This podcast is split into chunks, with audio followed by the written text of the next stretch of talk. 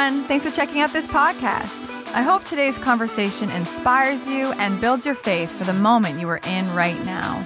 Know that God's love for you truly changes everything. Enjoy the message. In Matthew chapter 9, verse 29, Jesus said, According to your faith, will it be done to you. In other words, there is something about the level of your faith that determines the quality of your life.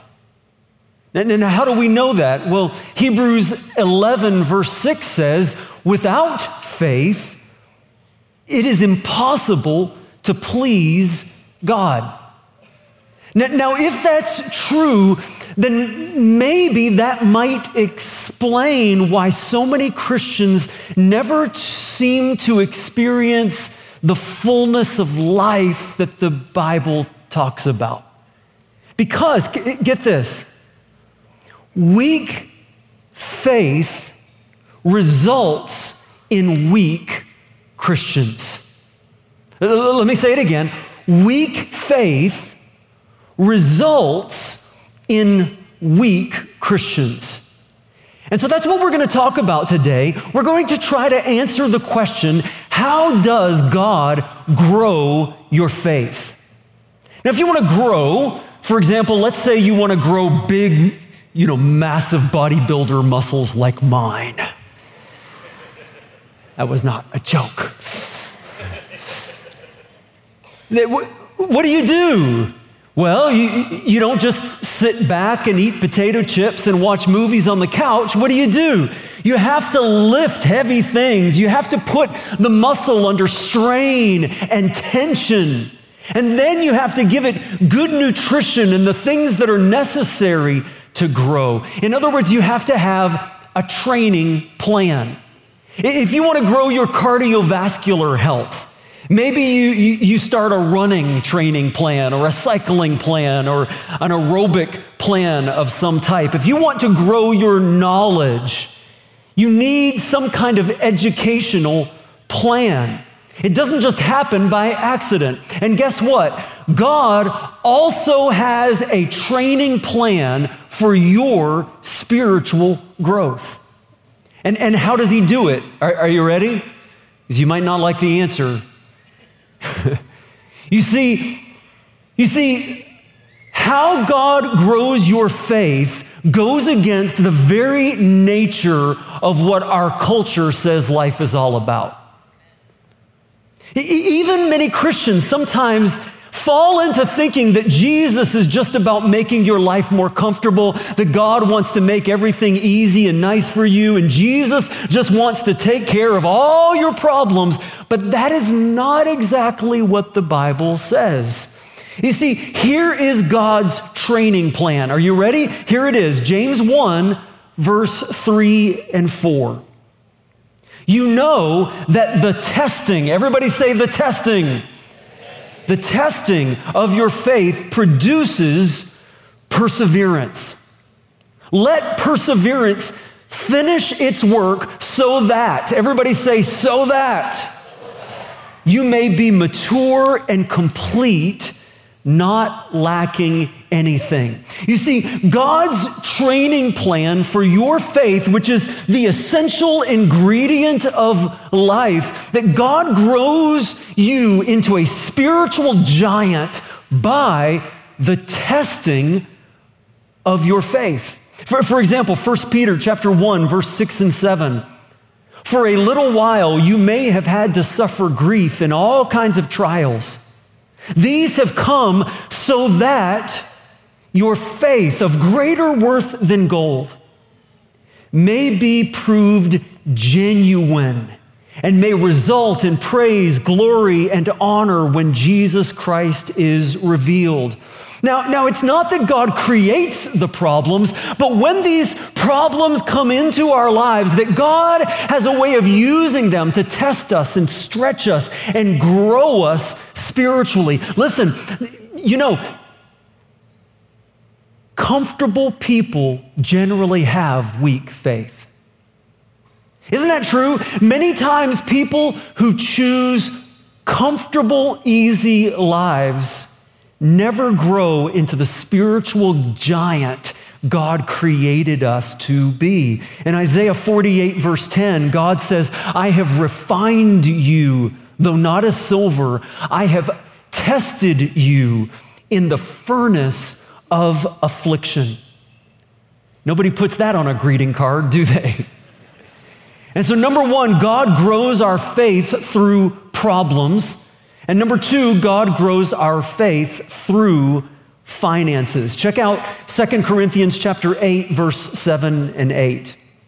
Just as you excel in everything, see that you also excel in the grace of giving.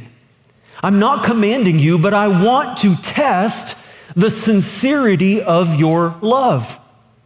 You see, God tests whether he can trust you or not by watching what you do with money. And so maybe one of the reasons that many, many Christians never experience the fullness of joy and the abundance of life that the Bible talks about, that God wants for us, is, is because in part, maybe we've been treating our finances exactly like the world rather than doing things God's way. For Tracy and, and me, some of the greatest miracles that we have ever experienced in our life over and over and over again throughout the years. One of the most tangible ways that we have seen God's demonstration of, of power and the miraculous is because every year we have always given between 12% and 15% of our income.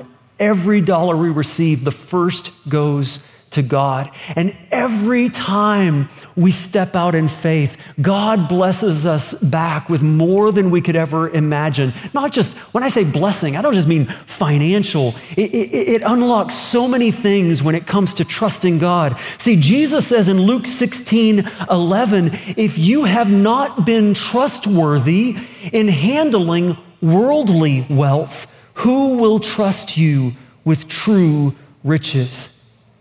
And I think one of the reasons that God has blessed Tracy and me so much throughout our lives, not just financially, but relationally and spiritually and in leadership and in, in positions of, of authority and opportunities beyond what we could have ever imagined, I think it's because God has tested us financially and seen that we are willing to do whatever He asks us to do. He has entrusted so much to us because He has seen how much we trust him. And it's not just us. Listen, it, it's so many of you out there too. I have heard your stories, the testimonies of how God in your life has done the miraculous again and again, especially even in this area of finances, because you've always been willing to do what God asks you to do. And so, number one, God grows our faith through problems. And number two, God grows our faith through finances. And number three, God grows our faith through obedience. In the Old Testament, uh, God led the Israelites through the desert for 40 years. And during that long time in the desert, in that dry and thirsty land, God promised that He would provide for them everything that they need. And so, the way that, that God did that, one of the ways is every day he would cause this kind of food to, to literally fall from the sky, the Bible called manna. And, and, and they were to go out and gather enough for their family, but just enough for one day at a time. Now, why would God make such a crazy request of them? Well, Exodus 16 4 says, that the people are to go out each day and gather enough for that day. And God says, In this way, I will test them and see whether they will follow my instructions. Abraham. Abraham was a guy who was 75 years old. When one day God comes to him, and you know, Abraham is 75 years old. He's about ready to hang up his hat and retire. And God says, uh uh-uh, uh, i am not done with you yet. Because there is no retirement in the kingdom of God. Amen? And so God comes to him and says, Abraham, I want you to pick up with, with everything. I want you, you and your wife to, to move to a land that I will show you. And Abraham asked God, Where are we going? And God says, I'll tell you later. And, and, and Abraham says, I have so many unanswered questions. And God says, I know. And he says, Well, how are we supposed to get there? And God says, I'll tell you later. How, how do we know when we've arrived? God says, I'll let you know. Would you go? but 75 years old, and he just steps out in faith. The Bible says, Hebrews 11, 8, by faith, Abraham obeyed and went. Because listen, faith involves risk. Faith involves risk. One day, God goes to a guy named Noah. And he says, Noah, I want you to do something crazy. I want you to do something that, that all of your neighbors are going to think that you've lost your mind. They're going to make fun of you and ridicule you for what I'm about to ask you to do. Noah, what I want you to do is to build a boat called an ark. Now, that doesn't seem so strange until you read what the Bible says that Noah lived out in a desert, in a place where it had never rained in a way that they had ever seen before. And God asks him to build a boat. Are you crazy? Would you build a boat out in the middle of the desert when, as of his speaking, there is not a cloud in the sky?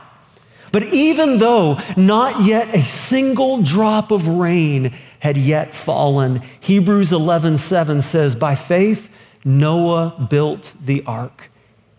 He did it anyway. And so all of that leads to a big announcement. And we're going to pivot here because this next part is so important that I'm going to read it this is a significant announcement today about some changes that are coming. That here, here at Moncton Wesleyan, we know that bold faith in God is always accompanied by bold obedience to God. And when it comes to bold obedience, God has been speaking to Tracy and me about doing something crazy bold moving to New York City. Now, let me explain. Uh, seven years ago, the Wesleyan district superintendent from New York called and asked if we might be willing to plant a church in Manhattan, the heart of the largest city in North America. And so, seven years ago, we didn't feel like we were to say yes at the time, but God planted a special seed in our hearts for New York City. And so, Tracy and I felt a heavy burden that we were supposed to support the work of church planting in one of the hardest places in the world.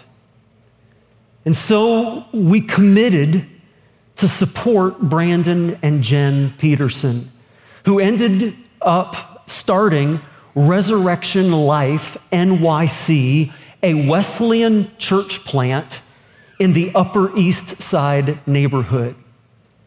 Let me, let me tell you a little bit about it. The Upper East Side is right beside Central Park and has 250,000 people in just one little neighborhood. And to this day, there are only about five or six gospel centered, Bible believing churches in that one neighborhood for 250,000 people.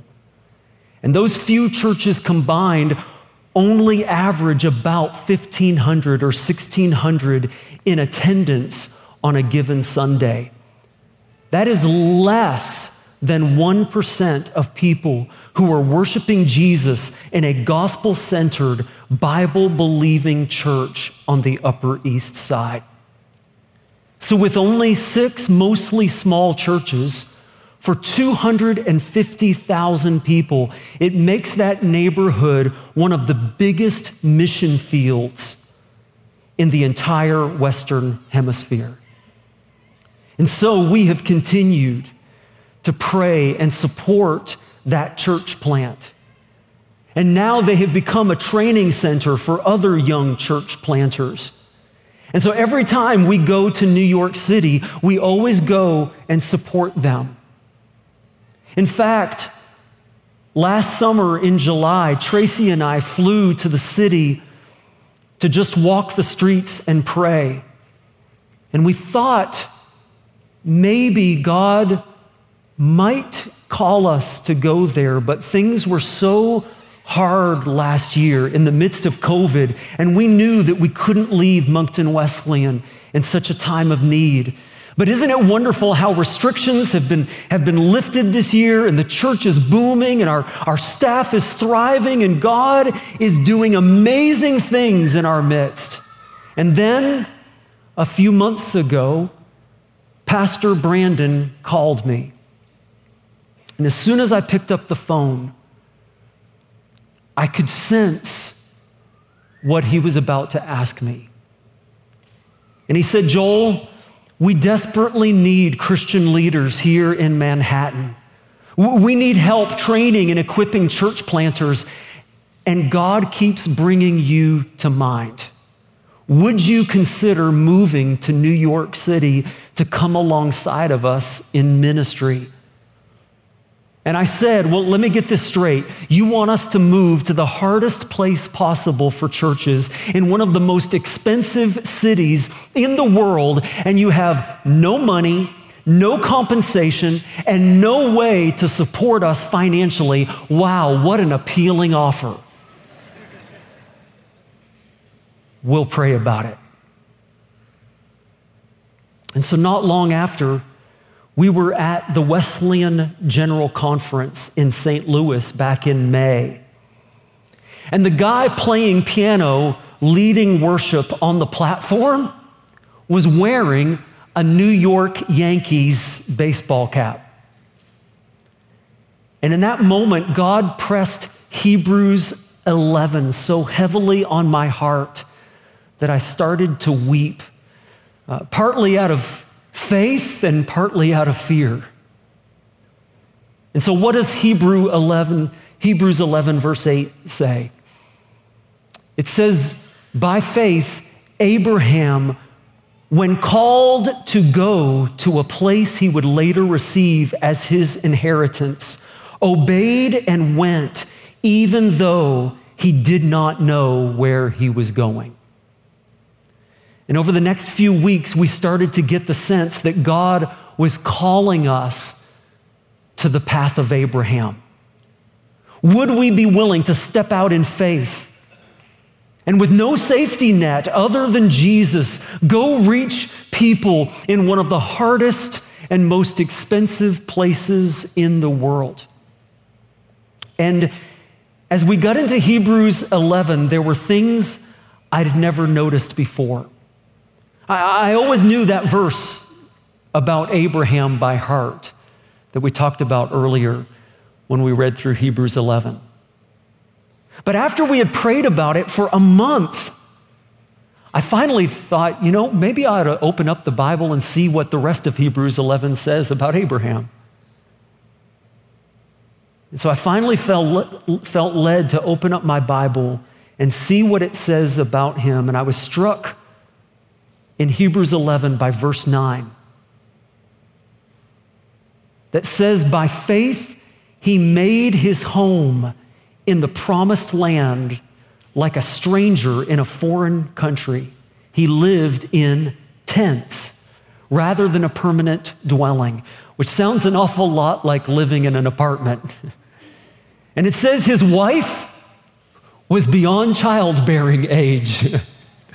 And we are empty nesters. And our kids both took jobs this year and moved away. And God says if Abraham will do this, his spiritual impact would multiply for many generations.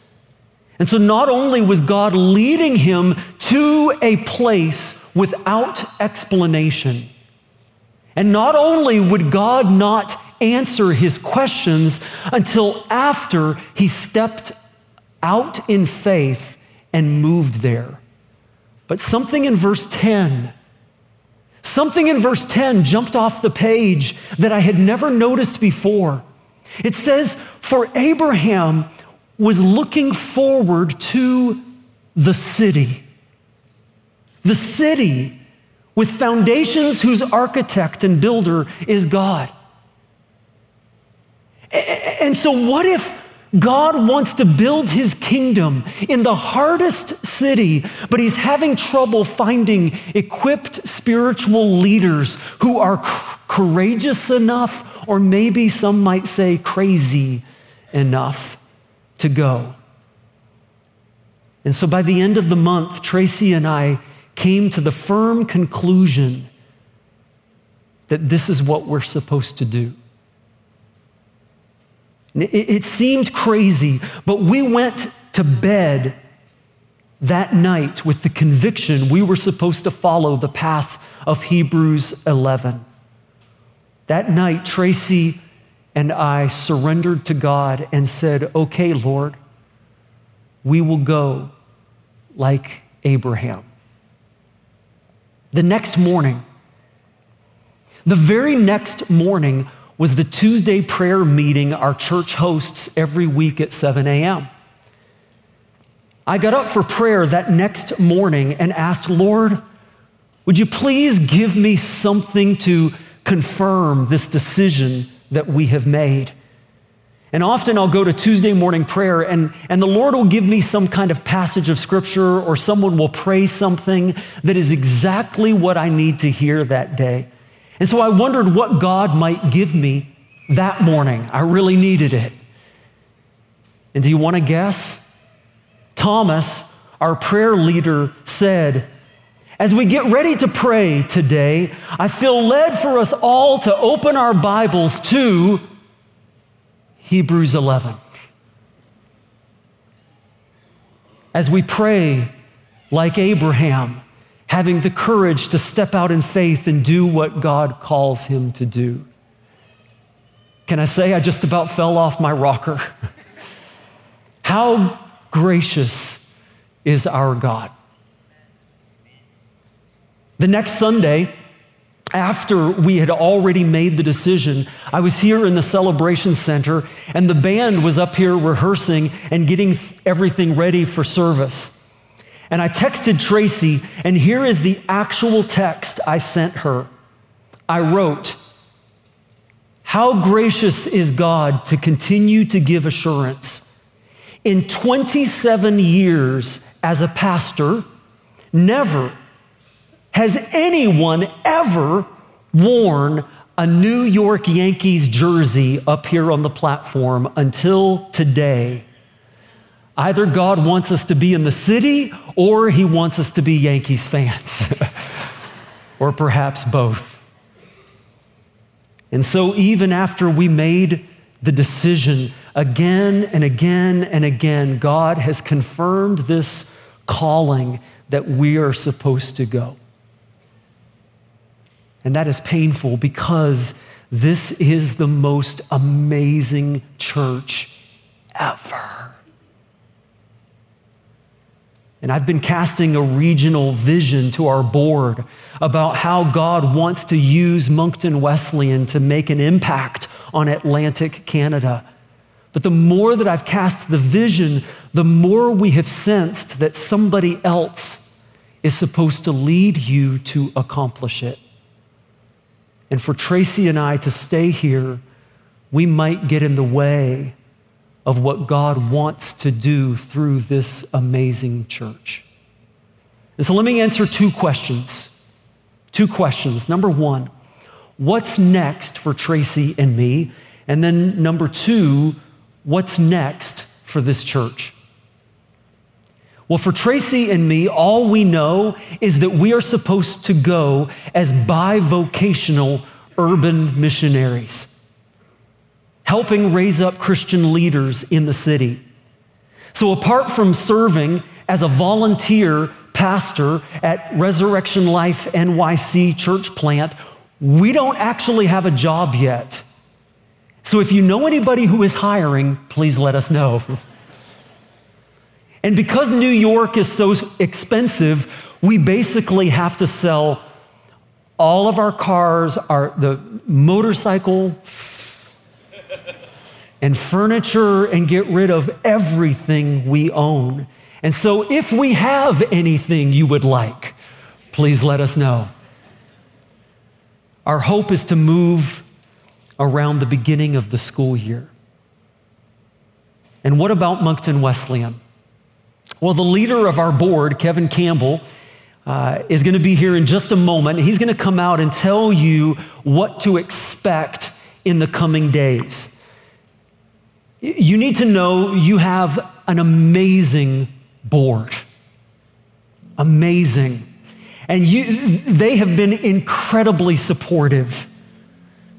And you have a fantastic pastoral staff. And I believe that, that God is moving us out of the way because the Lord has a new pastor for you who is, who is more wonderful and amazing than you can possibly imagine. And God is going to reveal that in His own time. So don't worry, things are going to be good around here. And I will still be the pastor here until the last Sunday of August. But in the meantime, would you please, as we pray for you, would you please pray for us as we seek God's will and as we look for jobs in New York City? And may I encourage you to remember this we are a sending church. We have sent missionaries around the world, and now you are sending and blessing God's kingdom once again. You see, God has always done amazing things through Moncton Wesleyan because of your faith and generosity. And that's why we are 100% confident that God's greatest days for this church are yet to come. Amen? Amen. Amen.